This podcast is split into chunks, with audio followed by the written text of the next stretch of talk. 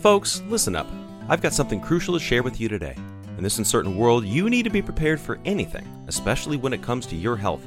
That's where the Wellness Company comes in, offering you peace of mind in a box with their medical emergency kit. Picture this you're faced with a medical emergency and you need quick, effective treatment.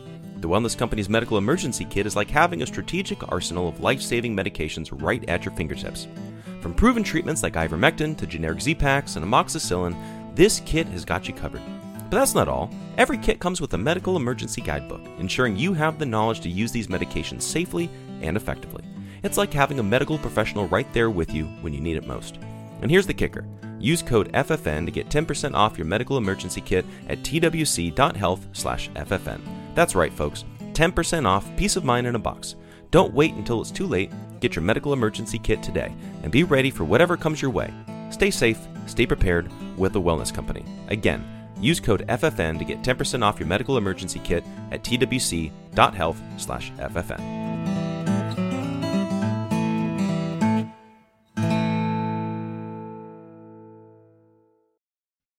For we are opposed around the world by a monolithic and ruthless conspiracy that relies primarily on covert means for expanding its sphere of influence, on infiltration instead of invasion, on subversion instead of election, on intimidation instead of free choice, on guerrillas by night instead of armies by day. It is a system which has conscripted vast human and material resources into the building of a tightly knit, highly efficient machine that combines military, diplomatic, intelligence, economic, scientific, and political operations. Preparations are concealed, not published. Its mistakes are buried, not headlined. Its dissenters are silent, not praised. Unelected deep state operatives who defy the voters to push their own secret agendas are truly a threat to democracy. And ladies and gentlemen, the best is yet to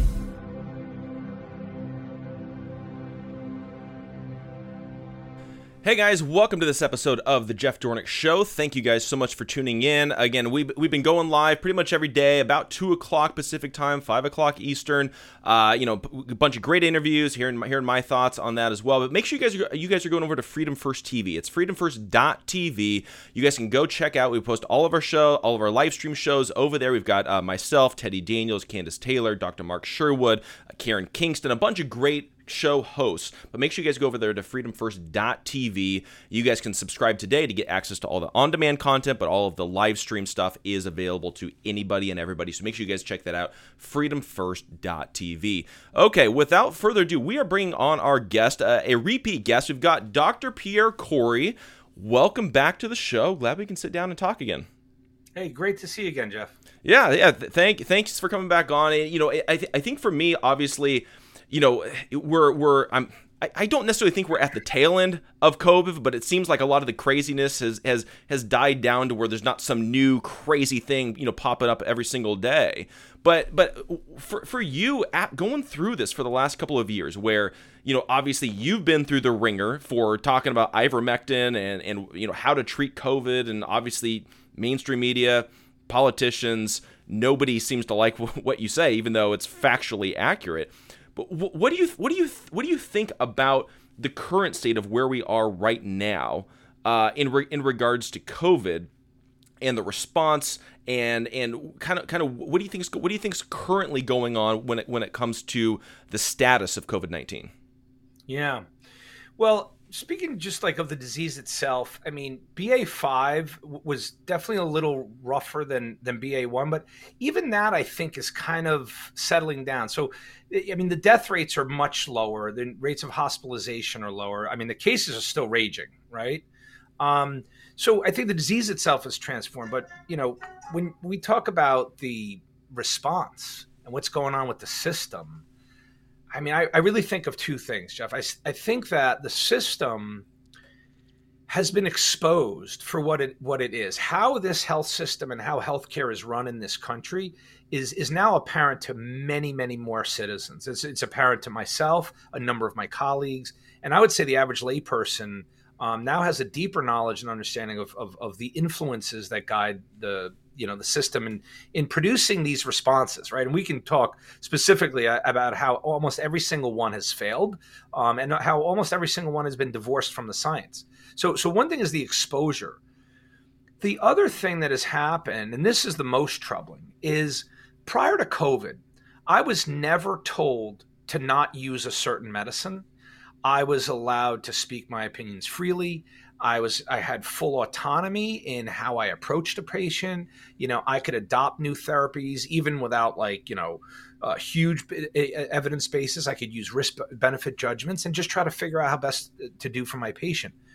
But what's happened in COVID is this top down rigidity and adherence to like what's approved. And the approvals are coming from the federal agencies, which we know are now completely captured by the pharmaceutical industry. And so so that kind of autonomy and freedom to do what's best for your patient is now we're, we're restricted. And so so you see doctors and they're following these protocols that they don't veer from, even when they're failing right? I mean, I have had so many patients reach out to myself and my partner throughout the pandemic because they are in not patients, family members. They're in distress because their patient, their, their family members are deteriorating. They are getting worse, and the doctors don't change what they're doing. And, and the last thing I'll say, Jeff, is that I used to teach medicine. I, I, I won awards at multiple major academic medical centers because I really love to teach. And one of the things that I would, one of the two principles that would guide my approach, especially in the ICU, right? Because you're, you're dealing with patients who really are at risk of death. But I would tell my students and trainees that, you know, you know, I would say don't fix what ain't broke. If the patient is responding, they're on a positive trajectory, keep doing what you're doing and don't stray from it. But if the patients are failing or deteriorating, you gotta change what you're doing. You gotta think about what are you missing? Is there a diagnosis that you need to search for? Is there a new therapy that's to counteract whatever that mechanism is that you're missing? And and to hear of like a nation of doctors who are just sticking to this anemic dose of steroids, remdesivir, and ventilators, and not using any of the dozens of compounds that we know are super safe. And let's say they're not fully proven, there's enough evidence to say, just on a good risk benefit, like especially in the dying, I mean, the risk benefit ratio has changed there on a safe medicine. And so, I, am really saddened to see that rigidity and control and, and really the deference, right, Jeff? So what, what you're also seeing is not only are you seeing these top-down edicts, these policies which are actually fueled by financial incentives, right? So so that's the other thing, right? You see to, to give remdesivir, which is an ineffective drug, and it's being given all over this nation, you're do, they're doing it because there's a financial incentive to do it. They get 20% bonuses on the hospital bill. And so I, I, just um, I, I, don't recognize medicine anymore. I think it's been totally co-opted, and and I think it's it's really terrifying for patients in the future. Um, that's not the kind of doctor you need who's just following orders. You need a doctor who's fleet of foot, thinking on their feet, open to trying different strategies, and figuring out how best to help you just however they can. Yeah, well, it, it, it's crazy because it, it's you know as I talk to more and more people and, my, and myself and my family as well, it's like we're, we're becoming less and less trusting of doctors. It seems like like it used to be being a doctor that was the one profession that was probably the most trusted profession in our country where you know people would go to the doctor the doctor would say hey you have this sickness or this disease or whatever it is here's how you treat it you do it you follow the instructions and it typically is effective. And it seems like now, you know, after COVID, it seems like our trust level of the medical profession is at an all-time low where it's like we're second guessing is our doctor is he getting kickbacks? Is he telling me the right thing to do? Is he is he listening to CNN like it's it's a very strange position now where you go where you're going from the medical profession being the most trusted to now we're second guessing everything that we're hearing i see that in so wherever I go to speak, when I go to these uh, conferences or symposium, and people come up to me after I speak, and they say that exactly that, Jeff. They're like, "Where can I go? I don't want to go to the hospital. They tell me about their experiences recently with their doctors, where they'll tell the doctor, "I just had COVID," and the doctor's like, "Get vaccinated." I mean, and so what you're describing though is is the reason why that trust is lost, and even now there's fear. There's actually fear of having to need a doctor or go to a hospital because they've lost the faith that the policies and practices and treatments are based on sound and rational pragmatic approach right so so the critical thinkers know that so the other two things have been real, revealed by doctors is the really common absence of not only critical thinking or skepticism but really reading the literature critically and and and, and so you see doctors practicing really misguided notions. So the doctors have all been convinced that natural immunity is something to ignore. So they've ignored natural immunity, literally vaccinating people right after they've had COVID. And they're using a vaccine. It's they're using a vaccine. It's like giving let two years ago flu shot for this year's flu, right? Which has never worked in respiratory viruses. And so so it, it's it's actually quite scary. So so you see the average doctor who has absolutely no knowledge that they're giving a two year old vaccine to a virus that has mutated several times. Um, the one thing that I'll forgive them for, Jeff, is they have been propagandized to death. You know, that control over medicine did not happen without control over the media and the journals. And and th- those are the big lessons that I've learned is that not only did I see that the agencies were captured, which that's been described for decades, but the, the extent to which they're controlled by pharma has been shocking. But the high impact journals, the high impact medical journals, which are the only journals that drive headlines, you can find really interesting data and science that contradict prevailing policies, but they're generally in second and third tier journals that don't drive headlines. And so when you see what gets into high impact journals, which is what ha- what what shows up in high impact journals is what they allow, and when I say that, pharma allows to show up. So if it's data that's inconvenient to their interest, so data which actually questions the efficacy or safety of vaccines, that will not show up in a high impact journal. If it's data showing how effective ivermectin is, it will not show up in a high impact journal because repurposed drugs are their enemy, and so.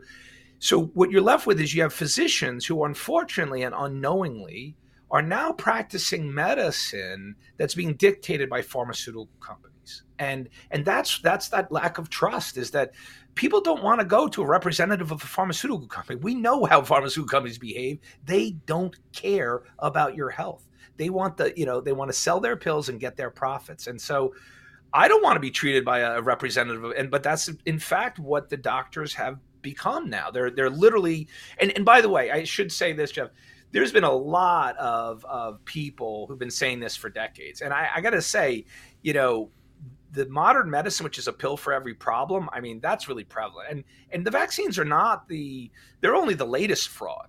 I mean, uh, molnupiravir is another fraud, remdesivir is another fraud. But as you go back, statins are a fraud, SSRIs are a fraud. I mean, the extent to which you know doctors have been pushing pills for problems and they're pricey pills and they don't work and oftentimes they actually are worse uh, than not giving the pill. And so it, it, the scope and scale is almost indescribable. And, and and like i was you know you and i were talking before and i knew this a little bit before covid. You know i, I i'd read different things of different things that had happened in the past and you know pharmaceutical companies pulling you know uh, you know bearing adverse data. I, I knew of the billions that they had paid in criminal fines but I, I didn't know the the scope and the scale, the extent to which they literally dictate what happens in in medicine. Yeah, well, you know, it, it, it's it's crazy too. Like for me, and this is taking it taking it from a slightly political approach, which which is where I, I focus a lot of my attention. But it's been interesting how in the political world it was big pharma's bad. You know, if up until probably about 2019, up until COVID 19, every single Democrat, every the majority of the Republicans as well. It was big pharma is bad. They're trying to gouge people. We've got to deal with pricing. They're selfish. They're greedy. They you know they they are the villains. And then all of a sudden COVID nineteen comes and that flips. And now big pharma's the savior of the world. They're going to save everybody. Trust big pharma, even though just the previous year it was don't trust big pharma because they're trying to screw you. It's a really fascinating shift of mindset that everybody it seems like has bought into it's that's so true, and you know I'm a former uh, lefty liberal, you know New York City liberal. I'll call myself, but um, that's no longer number one. But let's talk about that in particular on the left. So what I saw, all of my liberal friends, all of the you know New York City is full of liberals. I mean, what ex- you, what you just said is so exactly right. Like literally what are we listening to CEOs of pharmaceutical companies now? And and but that's also because of the media. I mean, you know, a CEO of a pharmaceutical company gives some advice like, "Oh, we have a new vaccine. This will help," and literally it's plastered over headline. And so, like, literally, we're getting our advice from CEOs of pharmaceutical companies, and and that's okay. I mean, the left we traditionally hated big pharma and corporatism. We we always felt it was important to question authority and reject totalitarianism, right? And yet now we just defer to these health agencies officials, whether they be local, state, hospital, or federal, and and we've literally given up our freedoms, um, you know, to this fearmonger. I, I think that that like shift towards like this openness to listening to pharmaceutical companies, I think that was fear generated. I, I think people just really, really scared. They're looking for answers, and pharma was very happy to fill that role, and and and and people believe them without questioning, and and and that's actually what what's led to what we are now, Jeff. Because you understand, we are in a humanitarian catastrophe with these vaccines. Um, yeah. I, I, mean, the, the excess mortality associated with these vaccines, it's showing up everywhere. It's in life insurance data, disability data, and it's not just this country. It's showing up in Indians, in India's life insurance data, Germany's. Um, I mean, and it's young people. It's 18 to 64 year olds, and so, so you know, my wish is that the history books, and hopefully not the ones that are written 10 years in the future, uh, that that this ha- this comes out, this behavior, this suddenly shifting authority to captured health agencies and and just swallowing whatever pharmaceutical companies were putting out whole without question. Those are the proximate causes to the catastrophe that we're in now, and and, and that truth has to come out and hopefully we'll change our behaviors. Like I keep waiting for them to wait, like the left to wake up and figure this out. And but they, you know, the truth is being suppressed, and so you know, people who live on a steady diet of major media and or high impact journals will be led to believe things that are simply not true, and and. Uh, I, I, I don't know how to fix that. Well, you know what? I come on your show. We talk. I, I, I try to show up wherever I'm asked mm-hmm. because mm-hmm. I feel like a moral and ethical responsibility uh, to to really speak the truth. Because I, I every day that I, I live now, I see lies. I'm just surrounded by unending lies that are that are actually threatening people's lives. And and as a physician in society, I feel I feel morally responsible to speak the truth that I know.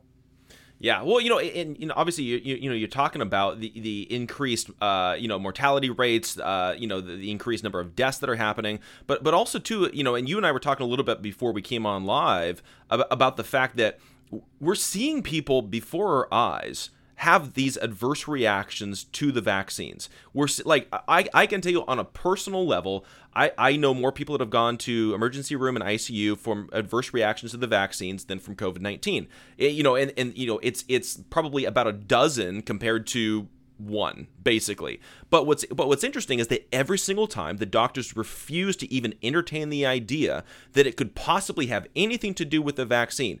In fact you know my my cousin actually had some serious adverse reactions neurological issues all that kind of stuff and they kept trying to pin it on covid even though he never had covid but he had just had the vaccine the week before. And it and it's fascinating how people are buying this. Like they're literally having the adverse reactions to themselves. The things that we're all talking about and they still don't believe that it could have possibly been the vaccine. What do you attribute that to?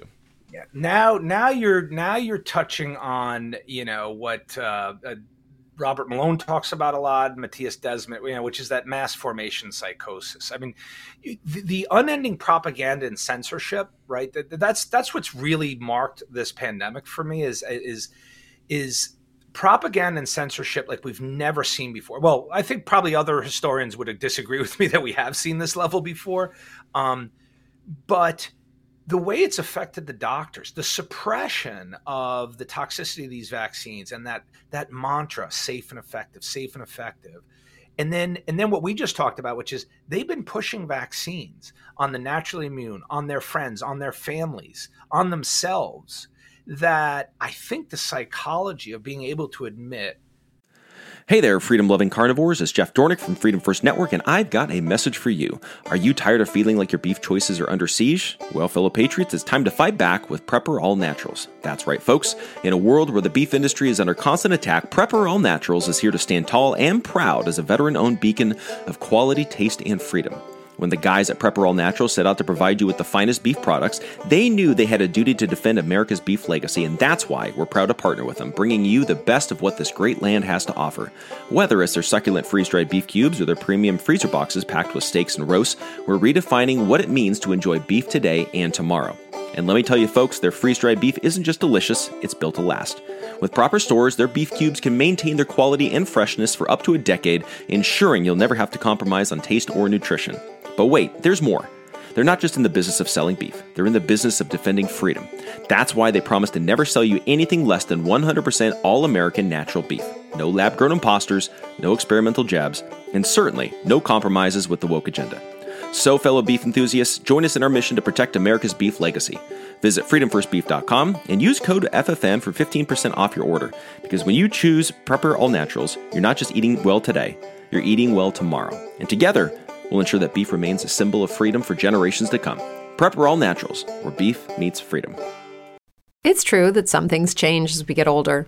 But if you're a woman over 40 and you're dealing with insomnia, brain fog, moodiness, and weight gain, you don't have to accept it as just another part of aging. And with MIDI Health, you can get help and stop pushing through it alone. The experts at MIDI understand that all these symptoms can be connected to the hormonal changes that happen around menopause and MIDI can help you feel more like yourself again. Many healthcare providers aren't trained to treat or even recognize menopause symptoms. MIDI clinicians are menopause experts. They're dedicated to providing safe, effective, FDA approved solutions for dozens of hormonal symptoms, not just hot flashes. Most importantly, they're covered by insurance. 91% of MIDI patients get relief from symptoms within just two months. You deserve to feel great. Book your virtual visit today at joinmidi.com. That's joinmidi.com. I got these wrong, and all these people who are injured, it's from the vaccine. I think for most humans, they're unable to recognize or admit that, and so they don't see it. And and to your point, Jeff, about like just in your personal circle, um, I, I think almost everyone in the country has someone in their circle who's been injured. That's how common they are. But I have a practice now. So I've I've left I've left the medical system. I don't work for a hospital anymore. I don't run ICUs anymore. Um, I work for my nonprofit organization. I have a private practice now. Um, I don't accept insurance, but I'm totally devoted to learning about and treating the vaccine injured and the long haulers. Um, and th- those are two syndromes that have a lot of overlap with some differences, but it's essentially a spike protein induced disease. And the spike protein is toxic and figuring out how to treat these patients is, is wickedly complex my practice is evolving. I'm really intellectually stimulated by it. Like I'm, i really enjoy it although it, it's it's it's really a challenge but it, it's very satisfying because i'm able to help quite a few patients. And so uh, but you're right. It, it is so common and not being recognized. Oh this was my point. Every visit I have, and I spend an, I spend a lot of time with my patients, but on my initial consultation, the first 10 minutes is them describing their journey through the system as they've sought care and relief from their suffering. And the things that they tell me that doctors have said to them are just they're, they're just unimaginable. I mean, the doctors are showing such lack of empathy, dismissal of the idea that this vaccine is a you know these are totally healthy people get the vaccine and within a week they have a ton of symptoms it wasn't the vaccine you know they the best ones will admit that they don't know what's wrong but they do know it wasn't the vaccine and so like you're seeing that psychology or i guess psychosis or delusion and and that's add that to the reasons why many people don't want to go to the hospital the doctors are so lost but they've been led astray by propaganda and censorship and so I, I, am try, I'm trying to be sympathetic to them, you know. And and then the other thing is like, how come I wasn't captured in that mass psychosis? And and and I think it was just because I got lucky. I was in a unique position, surrounded by really independent, critical thinkers. Um, and really, what saved me is I became deeply expert on ivermectin and its clinical efficacy. And once I did that, I was able to see the unending lies, propaganda, and censorship. I have firsthand knowledge of the high impact journals rejecting really good positive studies on ivermectin. Flat out rejections. They do not publish them.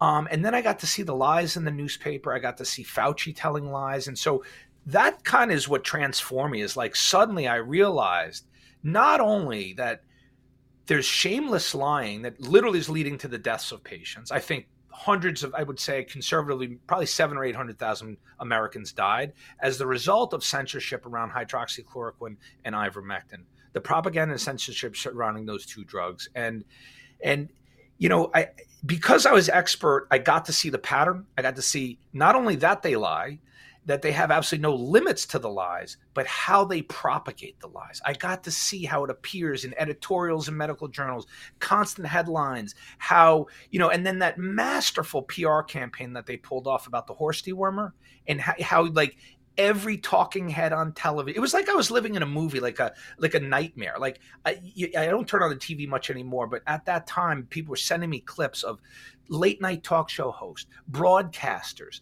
never using the word ivermectin, just saying horse dewormer. And and and and so I got to escape because I got to see that this was false. And I and, and by going on the outside and looking in and knowing how they do it, you're able to pick out the lies. And and that's the last thing I'll say on that, Jeff, is like I'm I'm almost done with my book. It's called The War on Ivermectin. And what what's in that book? It's not only a personal narrative of what I've learned, but I'm really trying to detail and explain to people how these pharmaceutical companies uh, execute disinformation campaigns because that's what they do and they've been doing this for decades. It's disinformation campaigns with immense amounts of money and immense, immense amounts of control of the media and so i think because i think it's important that citizens be armed be armed with the knowledge of how to detect lies and narratives and and I think that's part of what you do, right? Yeah. Is you, you, try to reveal the truth to people because, but most people will swallow what they're fed whole. You're right. You know,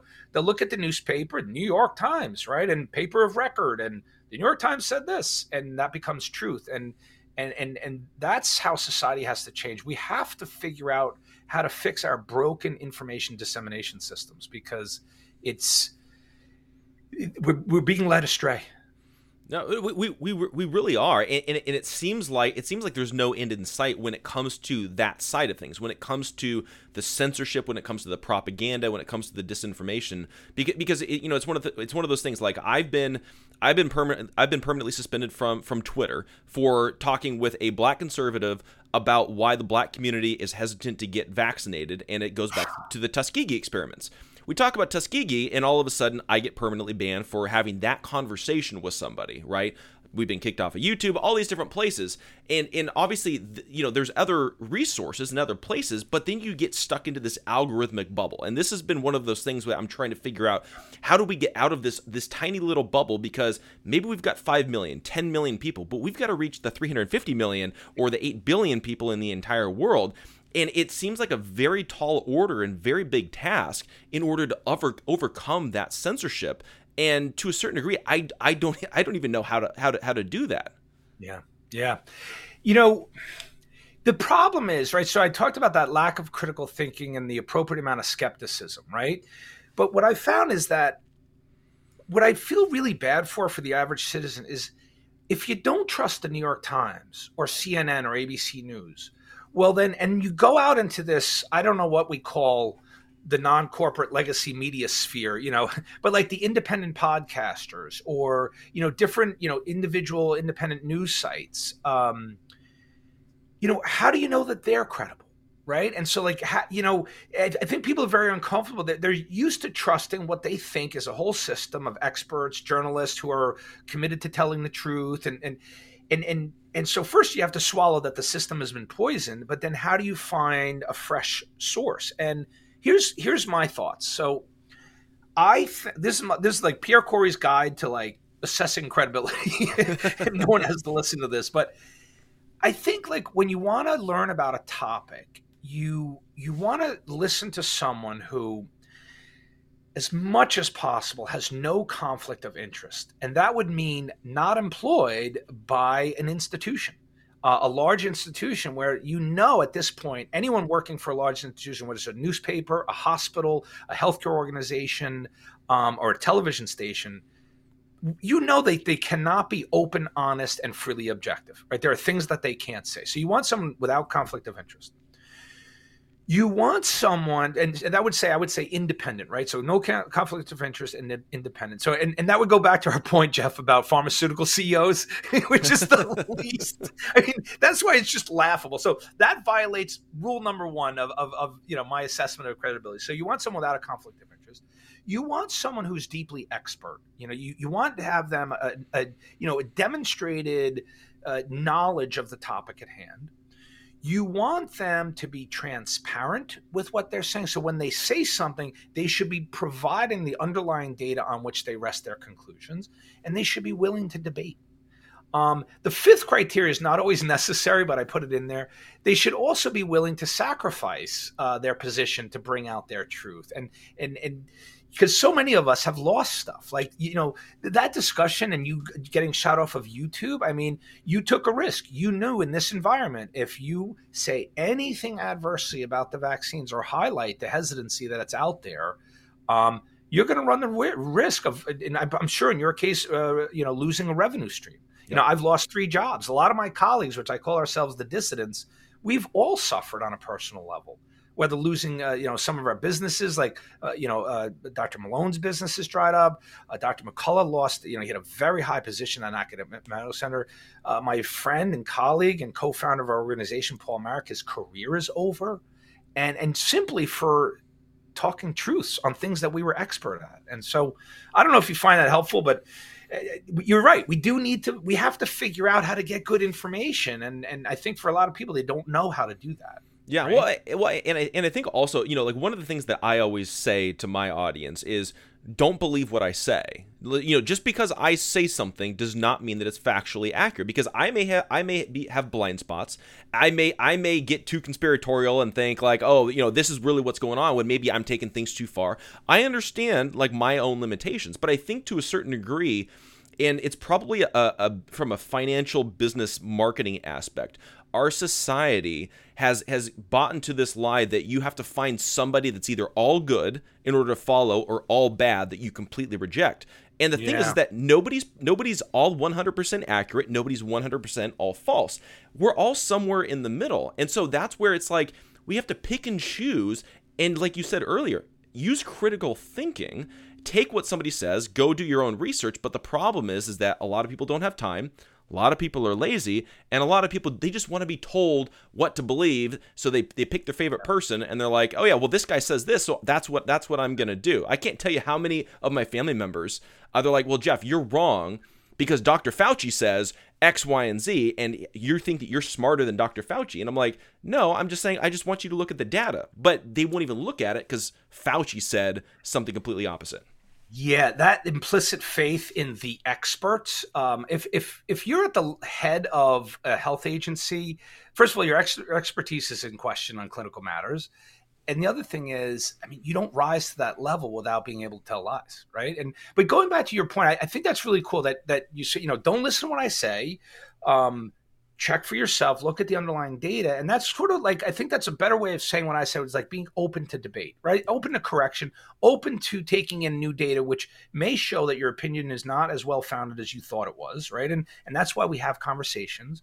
But the one issue, uh, you know, to, to the other thing that you said, Jeff, is like, that do your own research, that's where I get scared. Not that people can't do their own research, it's where they're going to do it. Because, like I was telling that we've had in this conversation, that the high impact journals are captured. And so when people want to look at data to show that I'm wrong, they can find plenty of data to show that I'm wrong, but that data has been corrupted. And so I'll give you a great example.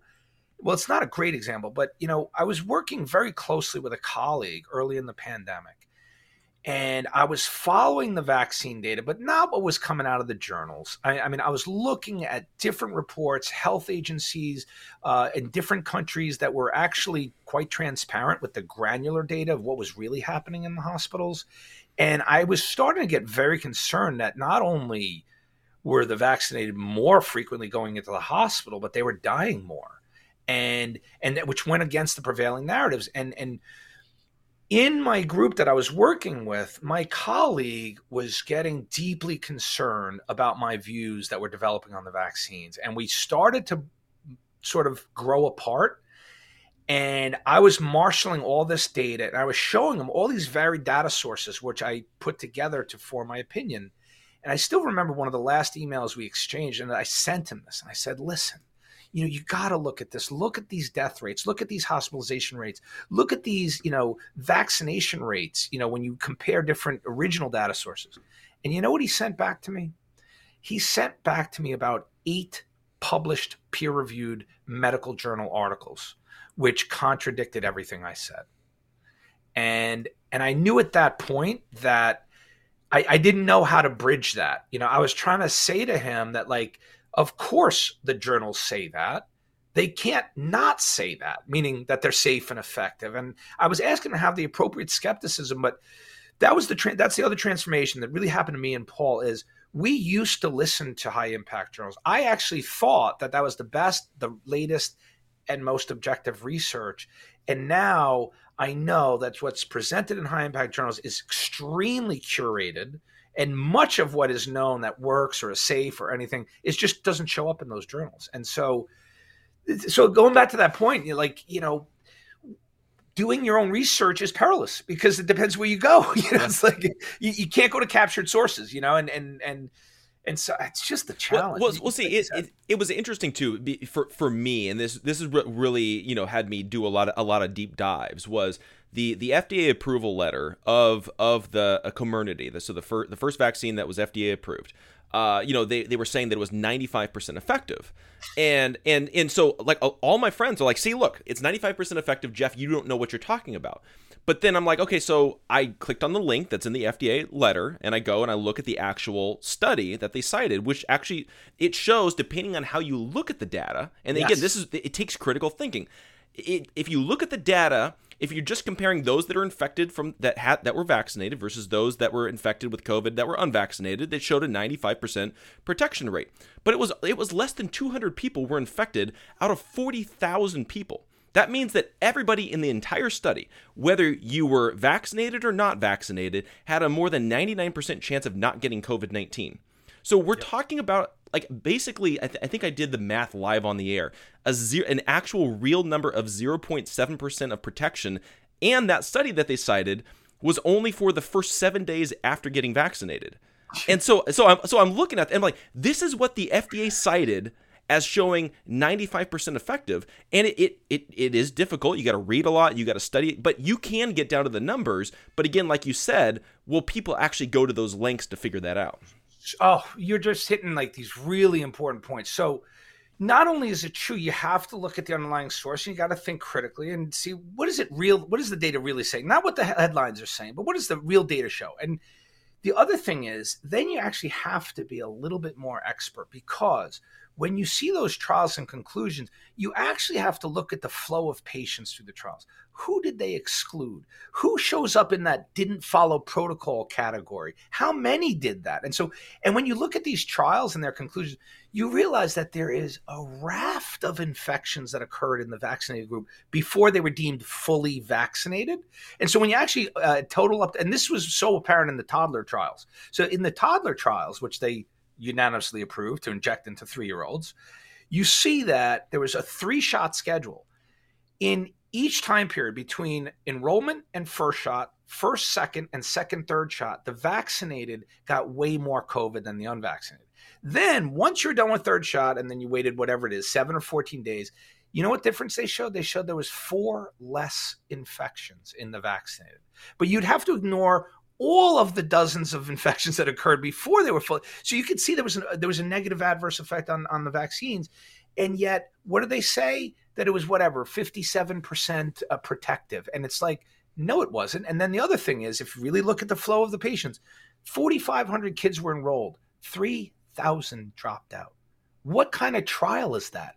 You would need to know why 3,000 kids were removed from that trial. And so, but you know what? Nobody does that no one has the time apparently or the skill to really look critically as how how did they come up with this conclusion then you also have to understand that pharmaceutical company sponsored trials have to be suspect.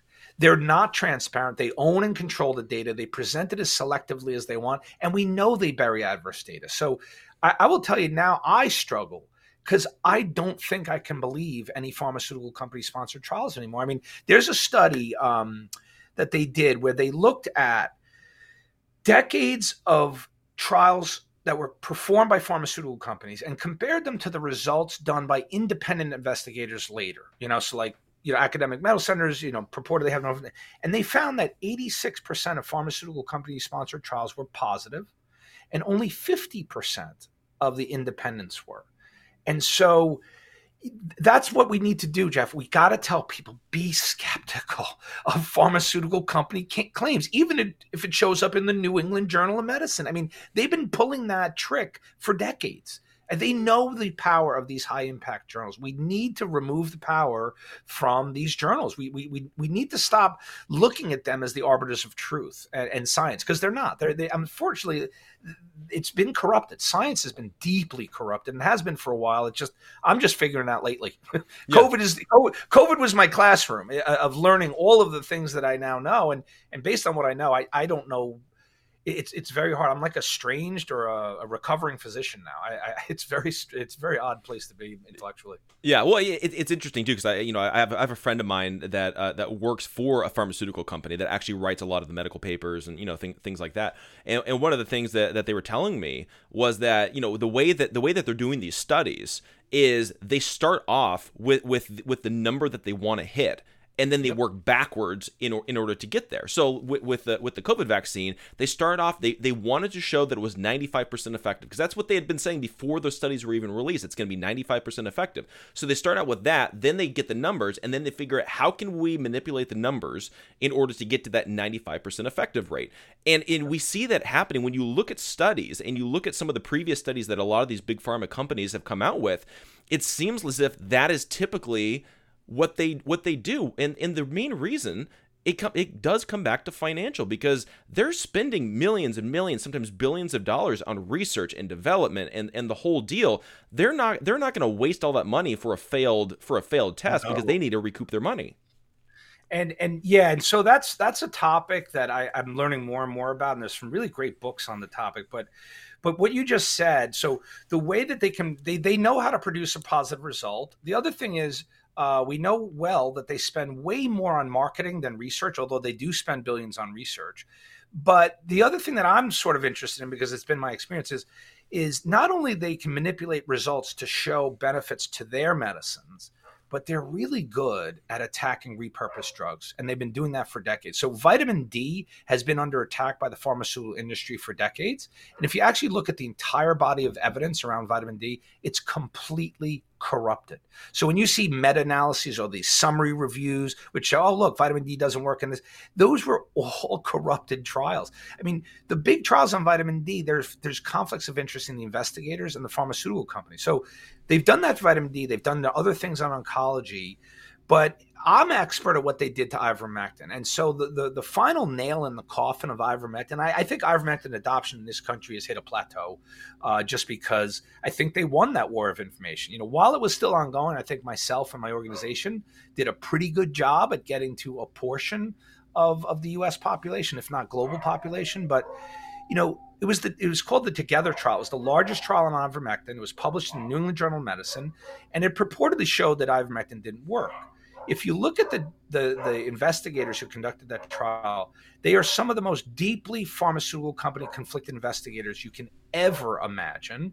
Each one of them actually depends for survival on contracts from pharmaceutical companies. And and if you know anything about generic or repurposed drugs, it is actually the Achilles heel of the entire industry. If repurposed generic drugs were shown to be effective in any disease model, it absolutely obliterates the market for profit, right?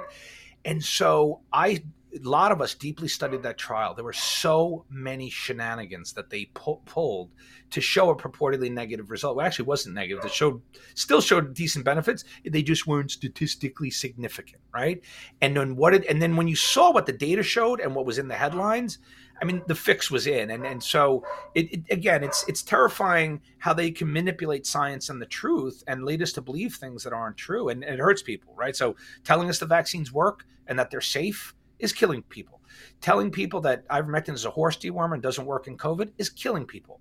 And and again, studying the the criminal history of the pharmaceutical industry, you're talking about at, at this point 16 billion in criminal uh, penalties uh, and just as much in civil penalties and every time they have a toxic product by the time it's revealed many many tens of thousands die while they're burying the data on adverse effects. They've done it with Vioxx and Bextra. And then let's not even talk about the opioid crisis, which is still ravaging our country, right? So that's going back to the other point, Jeff, about we're listening to pharmaceutical companies while literally our young people are dying from drug addiction. At, at rates that continued to increase every year, which was a pharma fueled epidemic, and and yet we're looking to them for guidance. What's going on? Yeah. yeah, well, you know, but, but but also too, like on top of that fact, like you know, obviously like, everything was streamlined, especially especially with this with this vaccine. It was brought to market faster than I than I believe in any other vaccine. It did not go through the proper testing. It didn't even have the same kind of standard of you know that they need to show that it's safe. They just have to show that it might be safe, and, and that that to me is a, is a whole other concern uh, you know, and so then looking at this, we're looking at this entire corrupt system. Obviously, it's like it's like there's corruption and there's ties between big pharma, between the political system, between the mainstream media. Yep. Every there's there's like collusion everywhere, and so then the question becomes. How do we fix this? How do we turn this thing around? Or is it so far gone that it's almost like we'd have to start over from scratch? Yeah, so that's important, right? So you're, so when we we've just talked a lot about the behavior of pharmaceutical companies and then you have a pandemic where literally the traditional regulatory approaches and standards they just open those gates. So pharma could barrel through. So all of the barriers normal checks and balances the safety the safeguards were basically pushed aside. And we're giving we, we pushed aside safeguards to allow a criminal industry to operate unchecked right and and one of the most dramatic examples of that is that decades of regulatory uh, approaches is that when you have a novel or newly introduced product, vaccine, medicine, any adverse event reported or any death reported, you're supposed to assume it was caused by that novel product until proven otherwise. And it was almost like they flipped a switch. Suddenly, they unleash these vaccines. VAERS, right, the vaccine adverse event reporting system, starts to blow up like never blown up before. You see thousands of, of adverse events by by. By January 21st, 2021, we had 183 reported deaths, which was far past any previous stopping point of any vaccine. And yet, those of us who are looking at VAERS and we're like, uh oh, this doesn't look good. And then you look at the leaders in the agencies and the media, and they just say, they just dismiss the utility of VAERS and they just say there's been no proven deaths. And so what they did is instead of assuming that it was uh, uh, caused until proven otherwise, they instead assumed that it was unrelated until proven as a cause. And they weren't doing autopsies, they weren't investigating. And so, so going to your question, I th- I have a couple of ideas, and I'm not an expert at this, but you have to restructure the agencies. You you can't have someone at the head of the agency with unchecked power who literally has been leading the biomedical industrial complex for 40 years. Although he only runs a department in the NIH, due to his long-standing ties there and the massive budgets that his part of the agency has accrued, his power is literally exerted over all three agencies. So the CDC, NIH, and FDA. Fauci essentially runs those things you cannot concentrate power in one corrupt individual. So it has to be restructured in a way that you diffuse or have safeguards apart. You need, I think, you need uh, independent uh, uh, folks that are outside the political system that are in positions of power. You know, one of my one of my friends or colleagues, you know, said it needs to be structured more like the FCC with like you know committees that have um, that you know where there are certain members that are not under political influence and are independent and objective. Now, pharma can still get to places, but we, we can't we can't allow it to, the power to be concentrated. You know, so so uh, you know to be so concentrated in in, in how in, in, in the authority, and so. I, I, there's a restructuring that needs to happen, Jeff. I, I, mean, we can't we can't have a structure where literally uh, pharma's driving uh, driving the agencies and all the policies. Yeah, well, well, th- well. Then I and I want to throw this at you because again, you know, you being a doctor and I'm just I'm, I'm a layperson, so I'm looking at I'm looking at this from the from the outside, right? But but it seems as if the uh, you know Fauci and the CDC and the FDA, it's it's it's as if they were passing edicts that the entire country had to follow, and and we yep. saw different laws, including in Florida. There was actually a law that was passed that, that gave immunity to doctors as long as they followed the protocols of the CDC and the NIH and the FDA and, and all that kind of stuff. And if they tried something else, they would no longer have immunity. So so essentially they were passing the laws that doctors had to follow. It should that be the role of these agencies or they should they just be providing advice of what they think and what the studies that they're finding and then allow the doctors to take it or leave it or you know try different things. How how should this structurally yeah. be? Yeah. So again, going back to what it was like before, before COVID, right? So even if you had a disease model where the agencies or some of the physician societies, they would put out what they called guidelines. But every doctor knew that it was a general guideline. And what you did for the individual patient, the, the different variables, you had the ability to, to, to deviate from guidelines. And in fact, you had to in medicine. There were certain times where the guideline was not appropriate for what was wrong with that patient.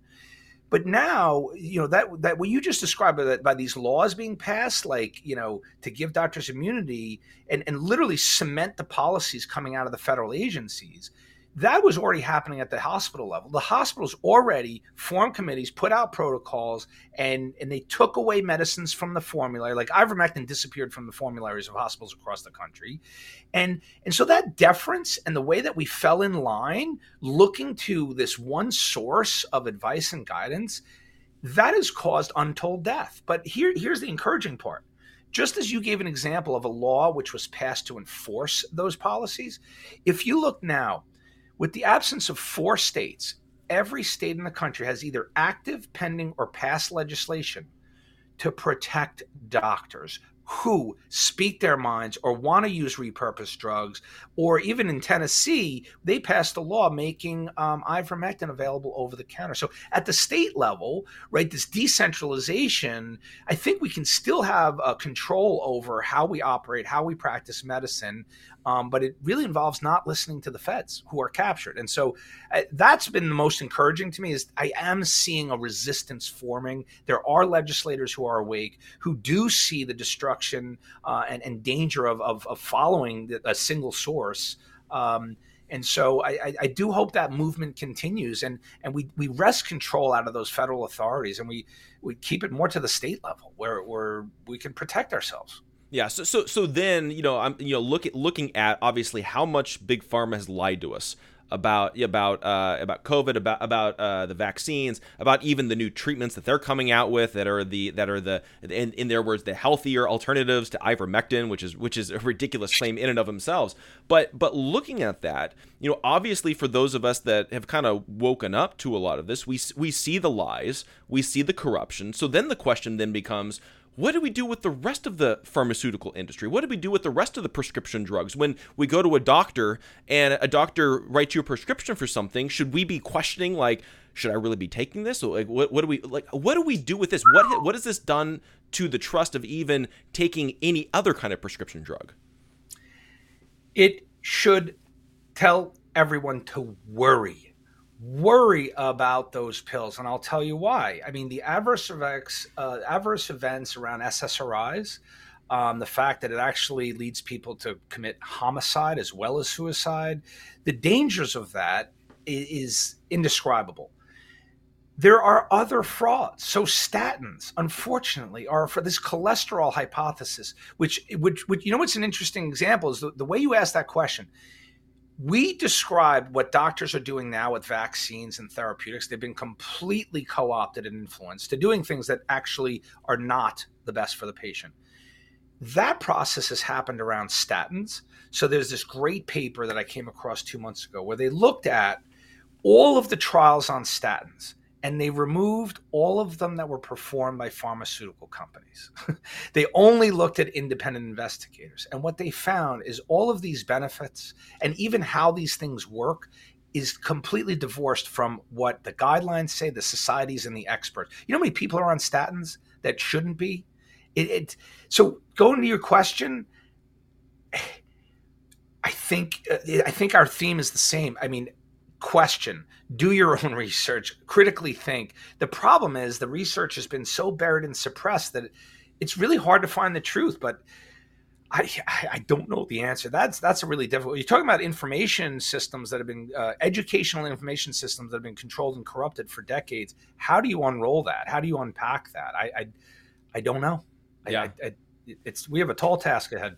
Well, and, and and that and that's the difficult part about all of this is like is it's one of those things where obviously we're we're causing people to question the what they're being told the you know we're being we're telling them like look you're being propagandized to you're being gaslit you're you're being brainwashed but then it, it's hard because there's not always an easy solution to the easy thing of just trusting Fauci trusting Pfizer trusting your you know politician that you voted for or whatever it is you know we're basically telling everybody don't trust anybody and then do your own research, but you can't even trust your own research because you right. don't even know what you're looking at. It's it's a very strange conundrum. I think the way you just articulated that it's it's it's unfortunate, you know. I, and I want I would love to know a path. I mean, the the simplest stuff is just try to stay healthy, you know, take things that are safe and. and but you know, we're all going to get sick at some point, right? And so, uh, I, I, yeah, what you just described is, is it's we're in a really tough spot. But you know what? You got to start somewhere. And if this this kind of thing that we just talked about in this conversation if we have broader awareness about that and that awareness spreads and the skepticism of, of how medicine is being practiced and what doctors are being told and taught grows i'm hoping that we can build a parallel system where you get you know unbiased advice with critical thinkers. And I, I do hope that something's going to grow in its place to solve this because it does need to be solved. It, it's a terrible situation to be in, and and um, I, I, don't know. I hope I just hope things get better going forward. But you know, let's learn from our lessons and and and hope. I, I, can't believe we had to learn this lesson about not listening to pharma, but apparently we forgot that lesson. Yeah, so, yeah, yeah, uh, exactly. now, now, now, t- talk about your book. You know, the war on ivermectin. Yeah. Uh, I, I, I know you you, talk, you talked about it briefly and kind of touched on a little bit, but but explain to everybody like you know what was your motivation and really what what's the main point that you're trying to drive home with that.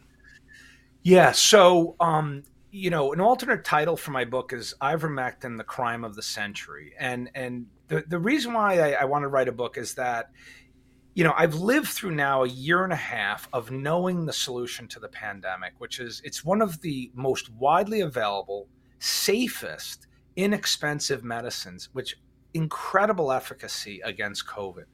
Um, it's known in many parts of the world how effective it is, and about a quarter of the globe lives in a country where it's in very common use. Yet in the advanced health economies like the US, you know, it was destroyed. It was destroyed in the media and the journals, and and many many people died. And sort of going back to what we discussed before, I just feel like in order to go forward, we need to learn how to pick out these lies. And and and so I'll tell you what what kind of really inspired the book is it was March of 2021, a few months after my you know testimony in the Senate went viral and I got an email from someone I didn't know. It was a professor. His name was Professor William Grant from Australia. And he was a decades long researcher into vitamin D. And he wrote like a two liner to me. He said, he said, Dr. Kory, what, what they're doing to ivermectin is the same thing they've been doing to vitamin D for decades. And he included a link to an article which was called the um, the Disinformation Playbook, and it's a short article, and you can Google it. It's on the website of uh, the Union for Concerned Scientists and I read it and I was transformed. They, they just spoke about five tactics that pharma uses to uh, practice disinformation.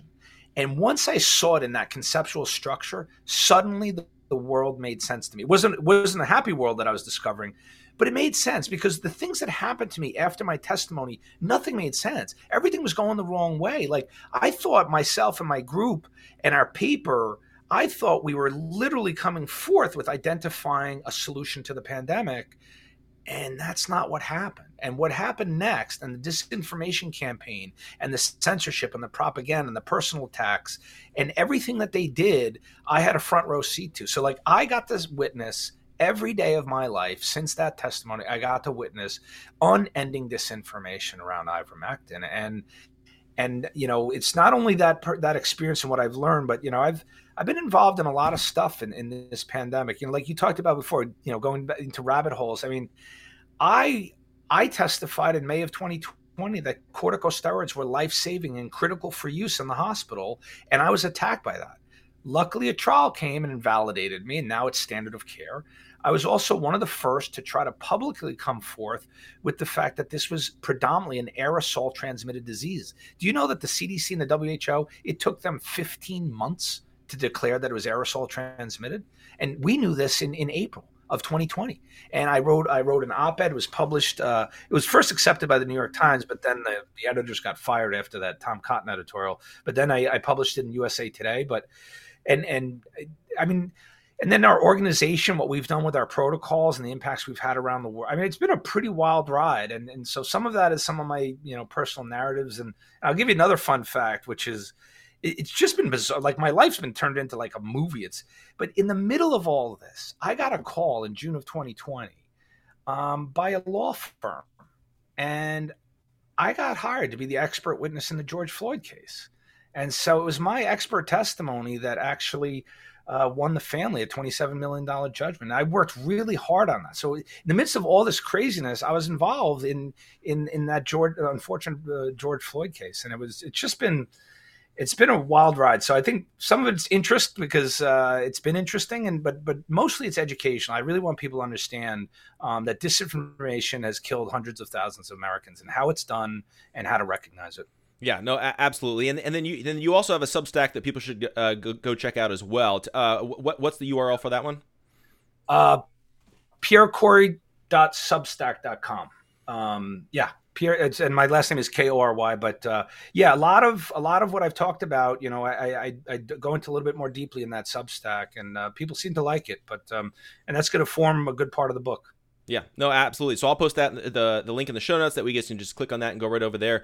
Uh, but Dr. Kory, I really appreciate you coming on. It's an honor to talk to you again. I, and the, I feel like these are these are more of the conversations that I feel like we need to be having um, about about like what are the lessons that we learned over the, over the last couple of years of the of this craziness of COVID nineteen. So I really appreciate you coming on.